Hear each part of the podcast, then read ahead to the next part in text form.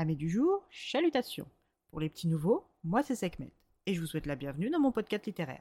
Dans mon émission, je vais tenter trois fois par semaine de vous donner envie de découvrir des livres de tout poil, récents et moins récents. Alors, si ça vous tente, c'est par ici la suite.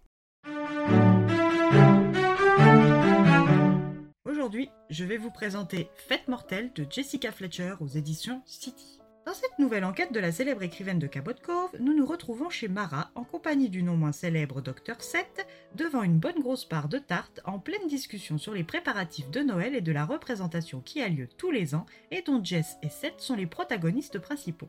Jess, qui par amitié pour Seth accepte encore et toujours de jouer la mère Noël, est heureuse de retrouver enfin sa maison du 698 Candlewood après de longs mois de travaux suite à l'incendie dont elle a été victime.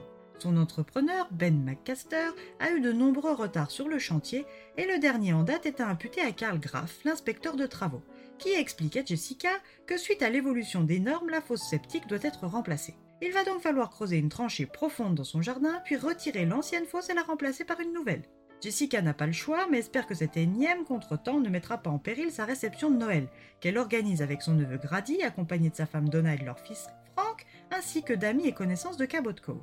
Elle attend avec nervosité le verdict de Ben qui lui garantit une fin des travaux avant le réveillon. Le lendemain, elle rejoint Seth chez Mara pour parler et perfectionner les détails du spectacle dont elle est la voix off quand un appel de son entrepreneur l'interrompt.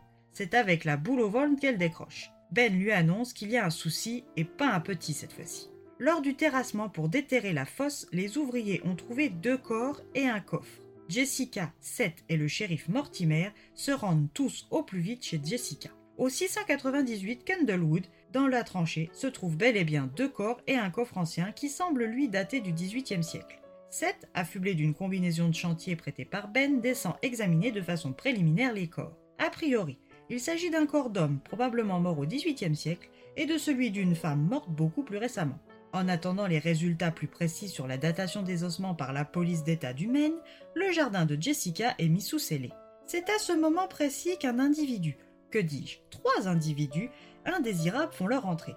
Tad Hollenbeck, sa caméraman et sa scénariste arrivent sans autorisation près du fossé entouré de rubalises. Tad est un reporter et chroniqueur télé pour le journal à scandale Le Stalker. Dans cette émission, on peut avoir les preuves visuelles de l'impact des aliens sur la qualité de vie dans certains États américains ou tout autre sujet similaire. Tad est à Cabot Cove dans le but de faire une émission sur les causes probables qui font de cette petite ville du Maine l'une des plus meurtrières, car proportionnellement à sa superficie, Cabot Cove compte plus de meurtres par mètre carré que Chicago. Tad est un individu double et opportuniste, donc il court toujours deux lièvres à la fois. Donc ça, c'est la version officielle de sa venue à Cabot Cove. Mais Mortimer, en sa qualité de shérif, ne veut pas de ce reporter dans ses pattes et le chasse du jardin de Jess, et aimerait aussi le chasser de sa ville. Tad rentre donc à son motel, tandis que Seth et Jess mettent le coffre et son contenu à l'abri dans la chambre froide de chez Mara. Après un rapide coup d'œil à l'intérieur, il s'avère que le coffre est rempli de vieux journaux calligraphiés. Jess en prend avec elle pour se faire une idée globale de son contenu. Après la lecture de ce premier carnet datant de la fondation de la ville de Cabot Cove au XVIIIe siècle, Jessica est sous le choc et perplexe concernant sa lecture. Le contenu de ce coffre a-t-il un lien avec les deux corps retrouvés dans son jardin? La lecture des carnets révélant un passé troublant peuvent-ils être la cause de la venue de Tad? Tad a-t-il un scoop digne du stalker? Ou est-il sur une autre affaire? Si le contenu du coffre est à l'origine de la mort de ces deux personnes, est-il encore susceptible de causer d'autres morts? Jessica résolvera-t-elle ce mystère avant la réception de Noël? À vous de mener l'enquête avec notre inséparable trio de choc. Une enquête comme toujours avec Jessica Béatrice Fletcher, agréable. Encore une fois, je me suis retrouvée dans la série des années 80 arabesque avec les décors familiers de Cabot Cove. Une Madeleine de Proust pour moi.